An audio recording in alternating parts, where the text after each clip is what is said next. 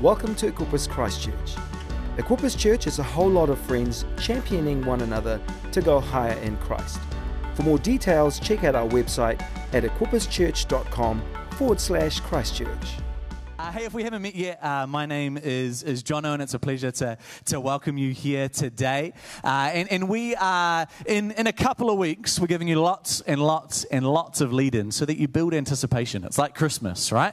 Uh, we're going to be launching our theme for the year, which is this idea of free people right? And, and so what we what we're wanting to do in kind of the, the weeks, really, it's like a month uh, leading up to that, is, is, build a bit of a foundation. Who knows foundations are important? Hopefully you do, just sung about it. Uh, and, and so we want to build some foundation of if we are pursuing freedom this year, if we believe that, that we are a people set free by God to live free lives, to live lives that free others, how do we take stock of, of where we're at? Maybe we could ask the question who are we? What makes you you? Yeah, and, and so kind of last week we, we started this discussion with we're talking about the fact that we are what we say. We, we looked at the encouragement of, of Paul in, in Romans 7 that there's a war within us, and, and, and we can choose to focus on things that are not helpful. Or we can choose to focus on things that are helpful, that we can choose to seek the true, the noble, the reputable, the authentic, the compelling, the gracious, the best, not the worst, the beautiful, not the ugly right? That, that we are all telling ourselves a story about ourselves and the world, and that that story matters. And so that was last week, right? We, we are what we say. What you say matters, not just out loud, but also the internal dialogue in your head. And today I want to look at our, our actions, right? Not just you are what you say, but you are what you do. Turn to your neighbor and say, You are what you do. That was, that was pretty good. That was seven out of ten. Why don't you bow your heads with me and, uh, and let's, let's pray. Um, God, I thank you so much for today. I thank you for the, for the honor and the privileges to come together as your people, to, to turn to your word. God, I thank you that your word is living. God, that every time we come in, in, in pursuit of you, God, that, that you are not hard to find. And God, I pray today as we look at your word, as we look at your truth, because all truth is your truth, that, that we would be built up. That it wouldn't just be ideas or concepts, but that it would land in us in a way that is helpful, that we would leave here better equipped to follow you to live a life that, that honors you and brings freedom to us and, us and others. Prayers in Jesus' name, amen. So, like I said, I think it's really important that we talk about what we do right? Because if, if all we have are kind of thoughts and intentions, then it's just that, yeah? It's, it's good intentions. Do we agree?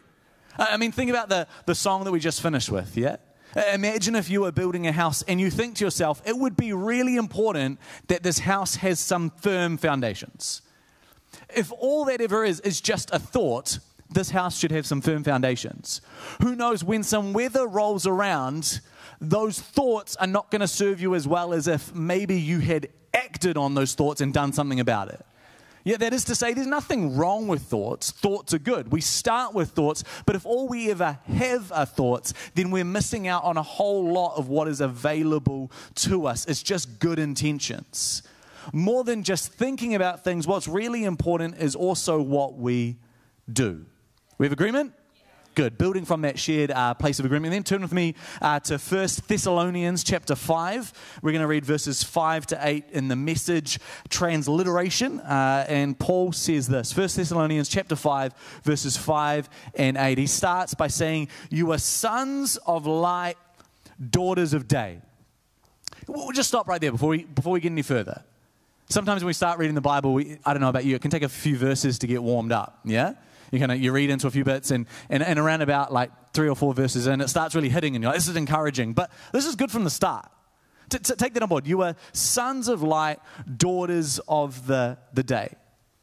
That means if, if, you're a follower of Jesus, God says that He thinks about you that you are a son of, of light or you are a daughter of, of the day. That is to say, you are not your pain, you are not your past. You are not your guilt. You are not your shame. You are not your family of origin. You are not your dysfunction. You are, what are you? You are a son of the light, a daughter of the day. See, I think when we identify ourselves as our mistakes, we stay crippled in this, this loop, this downward spiral of disorder. But, but when we say, when we st- stop for a second and say, hey, so just to see, I'll take this thought captive, right? Yeah, we're about it. I'll acknowledge this, this negative thought. I'm not going to dwell on it. I'm not going to continue to think about it. Instead, I'm, I'm going to remind myself I am who God says I am. I just wonder if we took on board today nothing else but this idea I'm a son of the light, I'm a, I'm a daughter of the day. How might that change our actions? Right, like we said last week, it's not all just a case of mind over matter, but it is a case of the fact that what happens in your mind does matter that what you think about yourself and others matters, right? We're just seven words in. I feel like we've already got our, our money's worth. Uh, seven words, if you're counting, it is seven words. You can count if you want. I promise I didn't lie to you then, right? It continues though. We live under wide open skies and know where we stand. So let's not sleepwalk through life like those others as, as, some of you might know, Em's gone out probably because Harriet has decided she would like some company. But uh, Em, Em sleepwalks a little bit. I can tell you about this because she's not here, right? As long as we have consensus agreement, we won't tell her that, that I told you about it. Are we in agreement?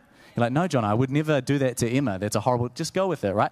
Uh, so Em, Em sleepwalks a little bit, which I find equally hilarious and terrifying. Uh, I find it terrifying when I wake up in the middle of the night and she's sitting up in bed just looking at me, right? And I'm like, how long's that been going on for? This is, okay, cool. I'm going, oh, hi. Just don't, just so, as I was saying, the word of the Lord is, uh, uh don't worry, I put all of these things past her beforehand. It's all just a show that she doesn't know. Uh, but I find it hilarious when I hear stories about Em growing up uh, and, and, and her, her dad finding her doing things like sitting in the bathtub fully clothed in the middle of the night playing the recorder. I just think that that's great, right? I'm like, that's, that's an amazing, amazing thing to find. It's a lot less scary as well, if just some feedback for your subconscious. If you could choose between freaky staring and, and midnight recorder playing, let's go for that. The answer is you need to find a recorder, but hide it from the kids, right? We all know kids playing recorders, there's, yeah, anyway. Continue, let's go back to the Bible, shall we? Continuing, uh, it says, let's keep our eyes open and be smart. People sleep at night and get drunk at night, but not us. Since we are creatures of the day, let's act like it.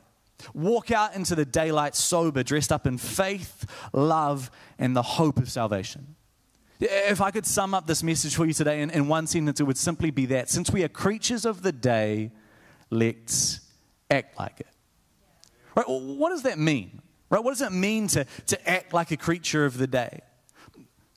Continuing on from last week, we could, we could put it this way. If our thoughts are, are God honoring thoughts, if we are focused on what is above, not below, how might that impact our, our actions? And this is a big question, right? Like, I want to acknowledge there have been books written on this topic. There's a, a lot to unpack, but today I want to look at three kind of simple things. We'll start practical and we'll end a bit more theological. I want to look at what we're wearing, the tension in acting, and, and finally, the importance of, of being awake. If you're taking notes today, my first point for you is, is, is what are you wearing? Turn to your neighbor, in fact, and ask them, What are you wearing? Some of you, you, are scared to ask that, right? You're like, that feels judgy. Like, what are you wearing? I can see what you're wearing. That's a silly, silly question, right? Or it could come out as like, oh, what, what are you wearing, right? Like this, now I feel judged in church and this is hurting me. This is trauma. We've got to work through it. I don't know about you. I find fashion really interesting. Uh, in particular, one of the things I, I love about fashion is, is the disconnect between how something might feel in the moment and, and how it feels looking back on it. Does anyone relate to this feeling at all? Let, let me describe it uh, a little bit for you. I remember uh, in, in intermediate, we had a school disco. Anyone do school discos at intermediate? It's just, it's the height of a good time, right? And it's not true at all. It's deeply uncomfortable. Uh, and, and so we had this, the school disco, and, and so I got dressed up special. And, and I had one item of clothing that I was very excited to wear. I had a red puffer vest. And I was like, this red puffer vest is, is redefining fashion. This red puffer vest is the best thing that anyone has ever worn. I thought I looked so cool. And, and it was highly impractical. It, the, the disco was not in the height of summer, and I lived in Wellington, so we only have summer one day of the year anyway. And it wasn't that one day, so, so it was fine. But school discos get hot. Yeah, because you jam in like 100, 200, 11 and 12 year olds into a school hall. And I would say everyone was dancing, but, but, but no one was dancing because that would require talking to each other, right? So everyone's just standing around awkwardly looking at each other as Nelly plays. And, and the teachers realize what the lyrics to Nelly are and are like, this is probably inappropriate for 11 and 12 year olds, but here we are. Right, and so everyone's standing around in the school disco, and, and I'm standing there inside in my red puffer vest, and I think I look cool, but I'm also very, very hot. But I don't want to take it off because I only thought about the puffer vest, right? I was wearing something underneath, but underneath wasn't as cool as the puffer vest. So I'm just slowly getting hotter and hotter and hotter. But I thought that I looked good. In fact, I thought I looked hot. I did. It's not in the way that I thought I looked hot, right? Like I looked overheated. I thought I looked good though. And, and it being a, a, school disco, my parents took some photos before and, and after. And, and years later, I looked back at those photos and I was like, huh, would you look at that? I looked like that. Okay, cool. Moving on, right? We will hide those photos and make sure that they never find the light. It wasn't just the red puffer vest, it was also the like heavily gelled hair down in spikes in front of my eyes and the, the pug necklace. Did anyone else do the pug necklace? Like the little metal balls. The funny thing is, is the outfit that I'm describing, fashion is cyclical. So some people in the room are like, yeah, that sounds pretty cool, Jono. That sounds pretty, right? Like Josh is like, yeah, yeah, I'm, I'm going for exactly that look. Right? My, my point is, is, is so often in life, I think we can put something on, maybe practically, but, but maybe it could be applied a little bit broader, and look back at ourselves and think, man, what was I wearing? What, what, was I, what was I putting on? What was I wearing? What ways in which were I behaving? Paul encourages us in Thessalonians to, to be dressed in faith, love, and hope. What does that mean, right? Well, I think the first thing that it means, the first thing we can take from it, is that we can wear other things. That if we're not intentional in what we put on, we can wear fear. We can wear insecurity. We can wear bitterness. I don't know about you. When I get home from work, I take off the clothes that I've been out and about in the day on, and, and I put on some clothes that I do not mind my children wiping their nose on. You might say, Johnny, you could suggest they don't wipe their nose on your clothes. I could, but they won't take the suggestion. It's easier just for me to change my clothes, right? Is that bad parenting? Who knows, right? We'll never know. This is not a feedback session. I don't, I don't want to know what you think about it, right? I take off my clothes, I change my clothes. And, and the clothes that I change into are usually the clothes that are most convenient which means they're the clothes that are either on the bed or on the floor, which I'm going to put away. I'm going to get around to putting them away. I'm not slovenly, right? Don't judge me. I just haven't put them away yet because they're ready to be worn after work. It's a, it's a system and, and I put them on without really thinking about it, right? Sometimes I put them on and then I go out and I run errands. Uh, this happened a few weeks ago. And then I find myself in a store and I kind of look under my armpit and there's a nice big snot stain from when a child hugged me. And I'm like, cool, I'm out and about covered in snot. That's fun. This is great. I love, I love this. This is good for me. This is a new look. But I wonder for how many of us there's not a conscious decision in what we put on. Then maybe it's a little bit like coming home from work and just chucking on whatever's close. We just put on whatever is, is easily accessible to us. And sometimes in life, that's not something that's so helpful. Sometimes in life, I think we can so easily just chuck on a, a bad attitude, chuck on a negative outlook, chuck on some, some ways of looking and interacting with the world that are not helpful for us and others. I guess what I'm asking is if you don't choose what you're dressing yourself in, how do you know what you're wearing? And how do you know that you're not going to look back on it and think, man, was I really wearing that? Maybe we could say it this way what, what habits have you formed? What, what do you need to take off? What do you need to put on? What are you in danger of looking back and thinking, man, what was I wearing? And so today, what I simply want to do is suggest to have a look in the wardrobe. What do we put on every day in the very simple, most basic ways that we behave? And do those things help us to be dressed in faith, love, and hope. I said we get practical, so let, us get even more practical. A, a, helpful place to start, and follow me on this because it might feel a little bit silly, but a helpful place to start is, is what are we wearing? We can start with the idea of, of posture. Like, Jono, what do you mean by, by posture? Like, here's some profound uh, theological insight into, oh, posture actually means this in the Greek. No, I literally mean what your mum would say. Like if someone looks at you from across the room in the way you are holding yourself in your physical body, what would they think is going on in your mind?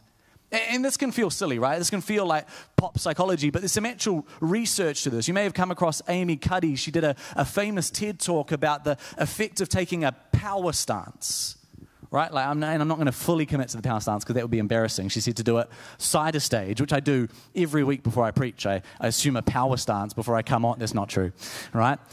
But to take like an expensive, I'm going to show you, but you can't laugh, right? But it's all right because just going to do a quick prep power stance over here.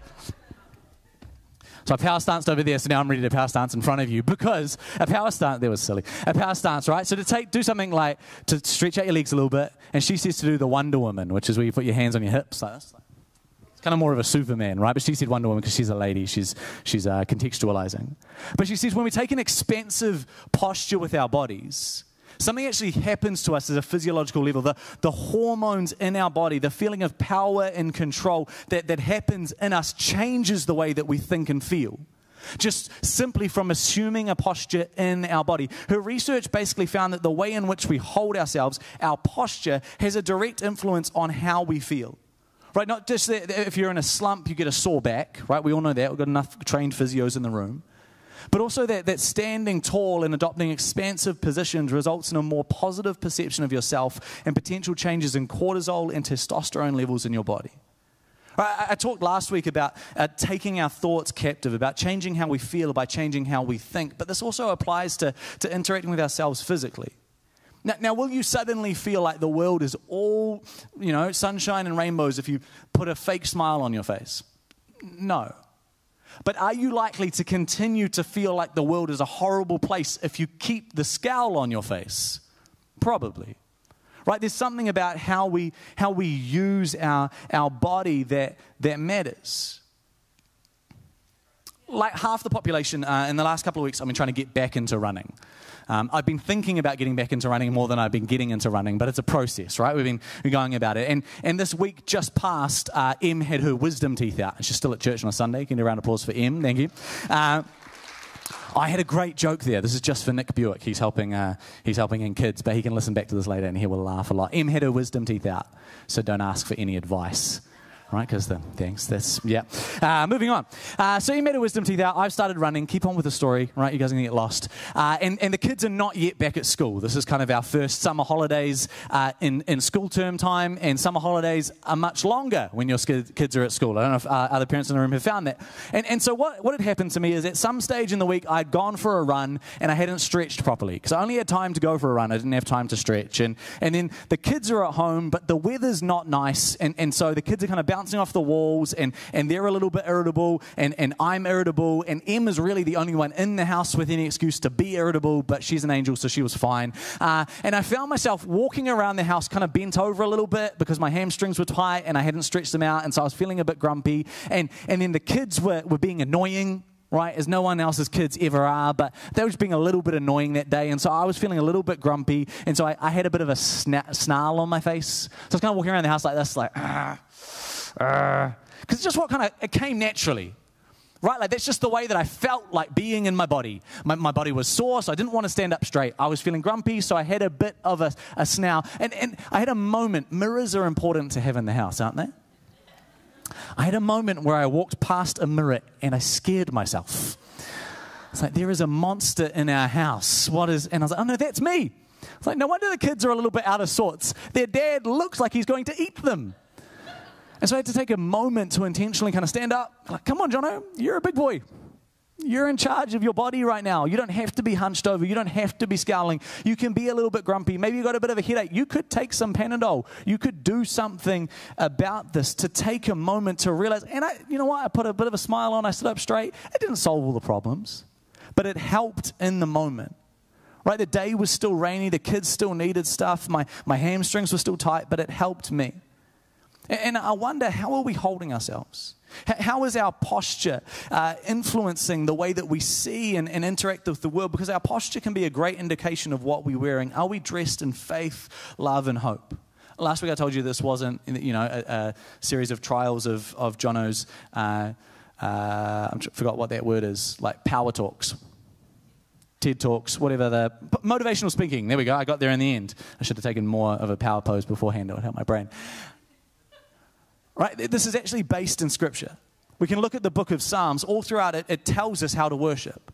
And, and when the psalmist tells us how to worship, how to direct our attention to God, it never says, hey, stand with your hands in your pocket looking at the ground as you worship God.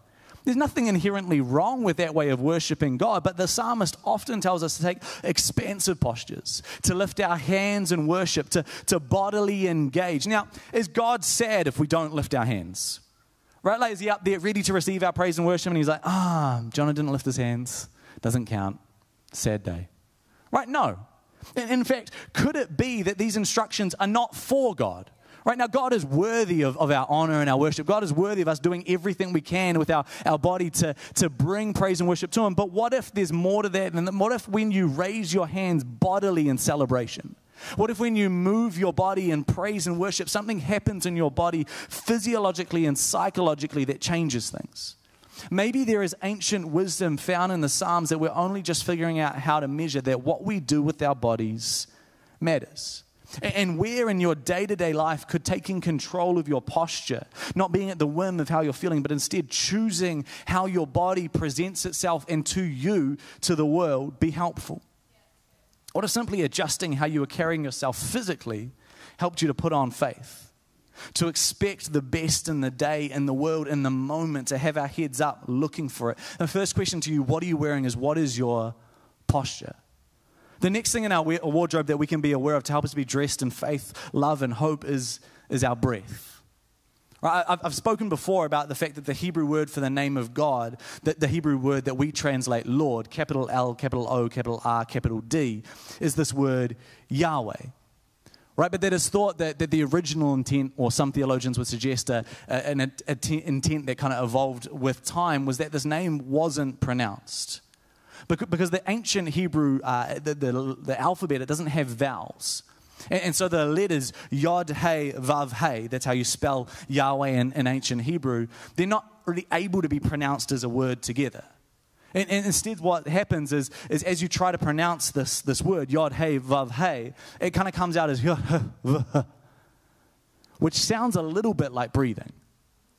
The, the, the, the, thinking is, is that the intent of the ancient Hebrew authors of Scripture is that the name of God would be unpronounceable because the letters together are simply the sound of breathing, because the authors wanted to remind us that God is everywhere that God is close, that God is in our very breath, that He holds it all together.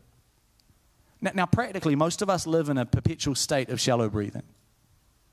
We, we never quite give ourselves a, a, enough oxygen. You're probably shallow breathing right now because unless you're breathing deeply enough to bulge out your belly a little bit, to engage your, your diaphragm, you're not getting the proper amount of oxygen.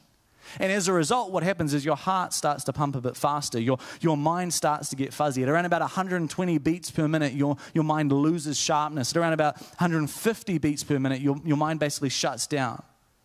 And we know this feeling, whether we realize it or not. It's that feeling when you're in the middle of a confrontation, some sort of an, an argument, and you can't think of the right thing to say, or you do something stupid right? And, and then afterwards, five minutes later, as your heart has started to calm down, one of two things will happen based on what you did in that confrontation. Either you will think of the great thing to say, right? Like, oh, I really should have told them this. That would have, that would have sort like, brain, where were you? Why wouldn't you? Well, your, your heart was beating too fast. Or you'll realize what you did say and go, oh, I really shouldn't have said that.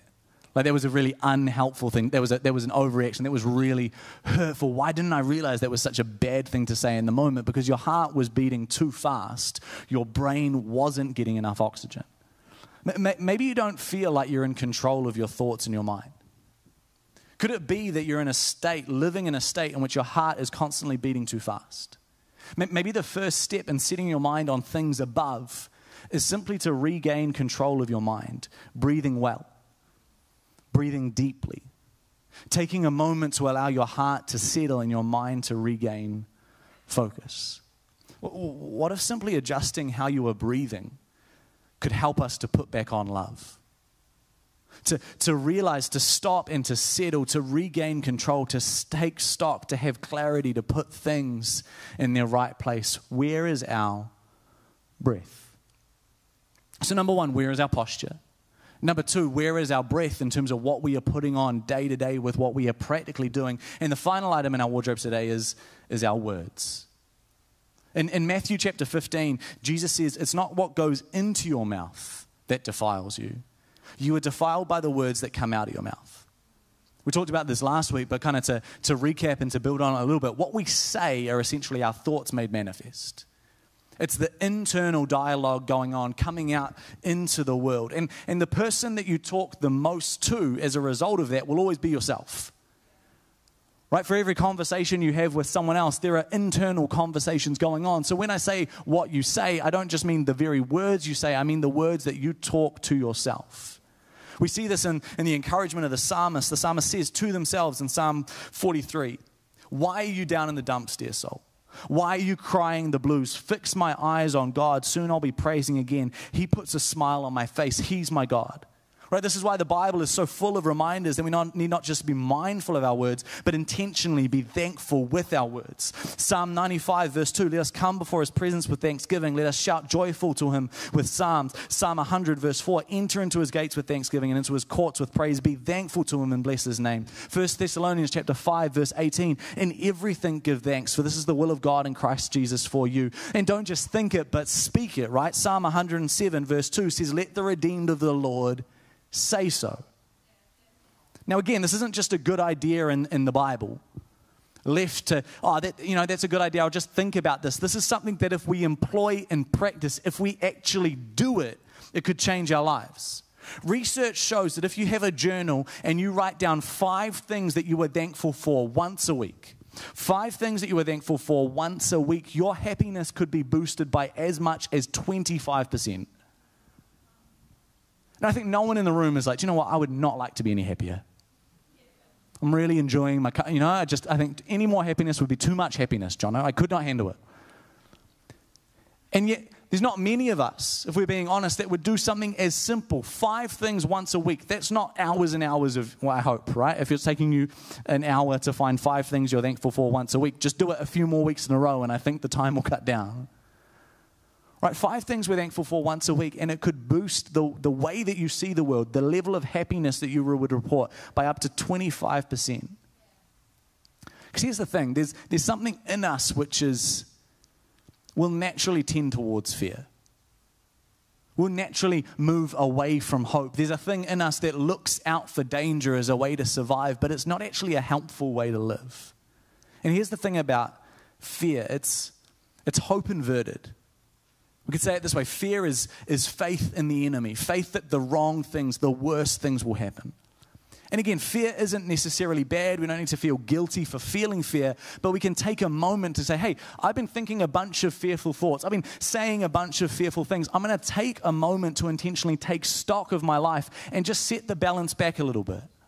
Right, like we talked about last week with the frequency illusion, to, to reprogram my mind a little bit to look for some of the good things that are in life and not just focus on the bad. We could say it this way What happens if we starve fear and we fed hope with our words?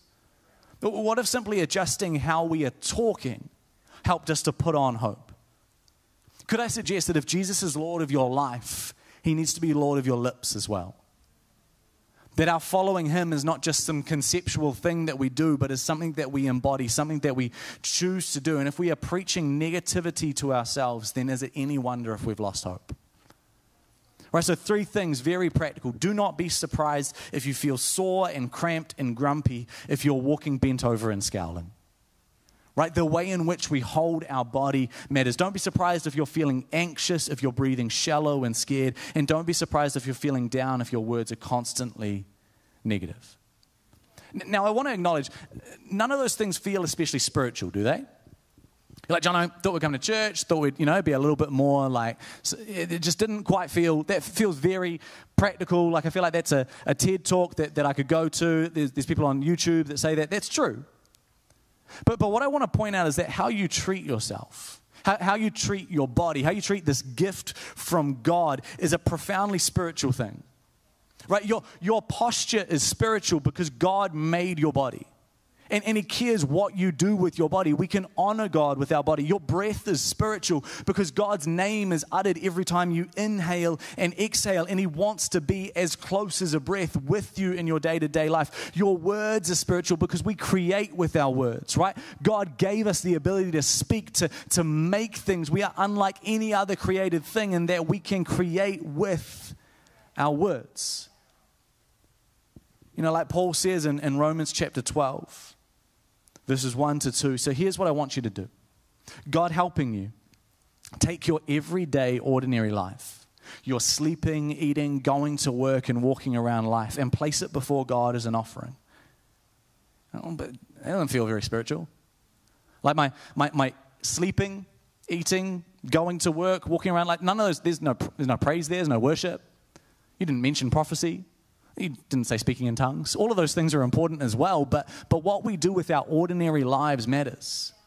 Right? God is not only present on a Sunday morning, He's present Monday morning when you're brushing your teeth. How can you brush your teeth to the honor of God? Right? How can we bring God or, or make ourselves aware of God's closeness in our day to day life? Paul continues embracing what God does for you is the best thing you can do for Him. Don't be so well adjusted to your culture that you fit in without even thinking. Instead, fix your attention on God. You'll be changed from the inside out. Readily recognize what He wants from you and quickly respond to it. Unlike the culture around you, always dragging you down to its level of immaturity, God brings the best out of you, develops well formed maturity in you. See, God brings the best out of us when we place our everyday, ordinary life in front of Him as an offering. Not, not just the moments that we think of spiritual or, or, or sacred, but all of it because it is all spiritual and sacred. And so, my question to you today is, is what are you wearing? Put on love, put on hope, and put on faith. It's an embodied faith, a lived out faith, a real faith, not just in our minds, but expressed in our posture, our breathing, and our words. Which brings me to my second two points. You're like, John, you're only one point in of three. These ones are much shorter. They don't have any subpoints, I promise, right? In fact, just to show off, I'm going to welcome the band to the stage because uh, I'm ready to finish. A second point today, if you're taking notes, is the tension in acting. Right, I, I want to acknowledge that some of you here today, you're like, a wardrobe? Right, like d- dress myself in love, breathing, posture. What, what, are you talking about? This sounds fake. Like, I don't want to do something that doesn't feel true to myself. I don't want to do something that doesn't feel real in the moment. I, I want authenticity. I got to be me. Right, I need to live my own truth. I don't want to act like anything. And I get that.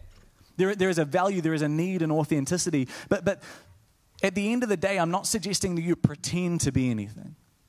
I'm not saying that we pretend to be something that you're not. I'm telling you that, that God is calling you to live as He says that you are. There are two ways of viewing the world.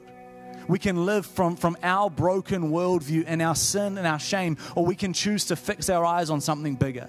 To say, God, maybe I don't know all of how the world is. Maybe when I look out and all I see are lemon trees, there's actually something else going on. But maybe you're at work. Maybe the world is good and trending towards goodness. Maybe I can look for where you are working and join you in it. See, God doesn't want you to act like someone you're not, He wants you to act like who He says you are. And there's nothing about that that's phony. Because here's what we've got to let sink in deep. The desires that you feel pulling you in the wrong direction are not who you are anymore. Right? That, that's who we used to be. Like Paul says in Galatians 2, verse 20, you can say this about yourself when you're battling how you feel. I have been crucified with Christ. It is no longer I who live, but Christ who lives in me. And the life I now live in the flesh, I live by faith in the Son of God who loved me and gave himself for me. Now I live a life by faith. So I'm not going to do what I feel, I'm going to do what I know is right. And now you're not just what you feel, you're what God says about you. You are creature of the day. So let's act like it. Not to be fake, but like C.S. Lewis says in Mere Christianity, very often the only way to get equality in reality is to start behaving as if you had it already. To remember, we're not pretending. But we can choose what we're wearing. We can be dressed in love, faith, and hope because we are new, because it is not I who live, but Christ who lives in me. But we are not daughters of the night and sons of the dark. We are daughters of the day, sons of the light. We have a new nature, a new story, a new future. It was bought for us when Jesus died on the cross. To realize and embrace my feelings are not facts. I'll choose how I'll act, I'll choose what I wear. Since we are creatures of the day, let's act like it. Which brings me to my third and final point the importance of being awake. Paul says in verse 6 So let us not sleepwalk through life like those others. I don't know about you, but I found it's all, through easy, all too easy to sleepwalk through life. Right? To, to live a life distracted. To live a life where, where we're not really choosing anything, but we're just bouncing from reaction to reaction. Things happen to us, but, but we don't really happen to anything else. We, we live from a place of, of reactivity and we find our place, ourselves in places that we didn't intend. Paul is simply reminding us that we are not passive observers of our life, that, that we get to choose. and that we have a responsibility to be careful with what we're choosing, to be awake, to be intentional, to take responsibility. What am I choosing? Am I choosing significance or am I choosing comfort? Am I choosing freedom or am I choosing bondage? Am I choosing life or am I, am I choosing death? Or maybe the question is simply, am I choosing? Or am I sleepwalking? Am I going through life on, on autopilot? Do you find yourself in life in the bathtub, fully dressed, playing the recorder? Wrong place, wrong time, unhelpful. Because often in life, that's the reality. We find ourselves in places we never intended to be, feeling, doing things we never intended to do, but unsure what to do about it. Paul in Thessalonians also uses sleep to describe death. And I think all too often we can be that the, the walking dead, moving from moment to moment, simply responding dead to ourselves, dead to meaning, dead to calling. And the greatest tragedy would be to realize at the end of our lives that we never really lived, never had any impact never had any meaning, never lived for anything beyond ourselves. The, the Bible talks a lot about putting our flesh to death. We've said this before, but flesh isn't antibody, but it's simply our misshapen desires, misshapen by sin and shame. Because left to our own devices, we seem to consistently choose what is bad for us and others. Today, my, to finish, my, my question is this Do you need to wake up? As we go into this new year, and, and I hate to burst the bubble for you, but we're in the new year right? At Peckham, we discussed that it's almost February, and that gave me a minor panic attack. But as we enter into this new year, do you need to stop sleepwalking and choose to be a creature of the light? Choose to act like it.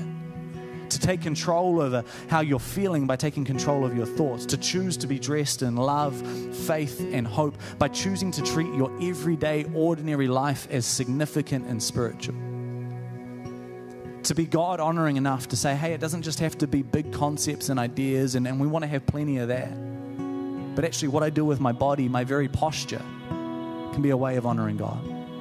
What I do with my breath, the resource I give myself to even just think in day to day life can be honoring of God. And what I do with my words, not just what I say, but the words that I say to myself can be honoring of God. I'm a creature of the day. I'm a son of the light. I'm a daughter of the day, and so I can act like it. Church, will you stand to your feet with me? In a moment, we're going to finish with a song of praise. I say that to you because I'm giving you lots of warning. Because I want you to think about how could you put into practice the idea that what you do with your body matters. Is there a way in which you could praise that might be a little bit uncomfortable, that might be helpful to you? That as you leave, something in you is different, something in you is, is, is encouraged, is built up because you chose to not just praise with words, but to praise with your body. But before we do that, if I could ask you to bow your heads and close your eyes. Last week, I, I shared a quote from C.S. Lewis that's just been on replay in my mind for a while now that the doors of hell are locked from the inside. What that means is we choose if we have a relationship with Jesus or not. We choose if he is close or if he is far.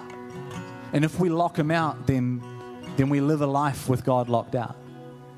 And so, what I want to do before we go any further this morning is simply to take a moment to say, if you're here today and you would acknowledge, I've locked God out.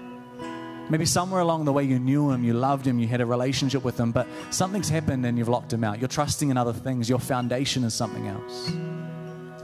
In a moment, I'm going to pray a prayer, and I'd simply like to know if you want to pray this prayer with me. To choose to trust Jesus as your Lord and Savior to choose to make Him the foundation of your life, the place from which you live and breathe and have your being. You find your meaning, your value, your purpose, your calling. So if that's you here today, his heads are bowed, his eyes are closed, in the room or online, you want to choose to trust Jesus as your Lord and Savior. Says it's you and God. Would you raise your hand and just let me know? I'd love to know who I'm praying this prayer with. If that's you, would you raise your hand in three, two, one. If that's you, just raise your hand nice and high and let me know. Awesome, I see the hand. Others here today saying, Yeah, that's me, John. Want to choose to trust Jesus. Maybe it's a first time, or maybe you're choosing to recommit. I had Jesus in my life. Somewhere along the way, I feel like I've pushed him out and I've locked the door. I want to let him back in. I don't want to belabor the moment, but I don't want to pass you by. If, if your heart's beating in your chest, you're like, I think I'm breathing deeply, but I think God's doing something. If that's you, one more time, you just raise your hand nice and high and let me know. Awesome. Church, would you pray this prayer with me today? Jesus, today I choose to trust you. Thank you that you love me. Thank you that you came for me. Today, I want to start following you. I need you to help me to continue to follow you. I love you. Forgive me. In Jesus' name, amen. Just as we keep our, heads bowed, our eyes closed.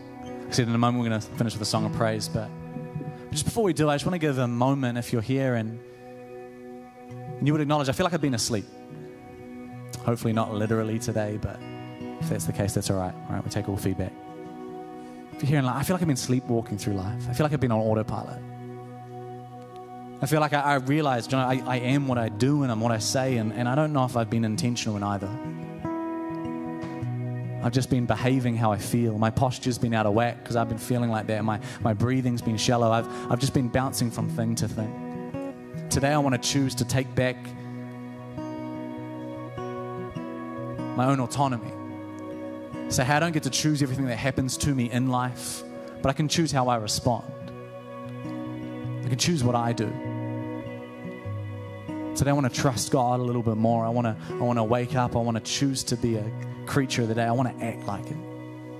If that's you, just as heads bowed and eyes are closed, I'm not going to ask you to do anything else, but I'd like to create a moment in which we can reflect and go, hey, I, I made a decision then. In that first month of the year, I chose how I wanted to behave, and I can behave in line with that. And so, if that's you, just as heads are bowed, eyes are closed in this moment between you and God, would you just let me know, but more importantly, would you let yourself know? Hey, I'm choosing to wake up. I'm choosing to take back control, to take authority over my life, just by raising your hand. I have been sleepwalking. Be active. and Be intentional. Or some of their hands going up all around the place. Would you just, rather than raising your hand, would you just raise your hands to God? Open them in surrender.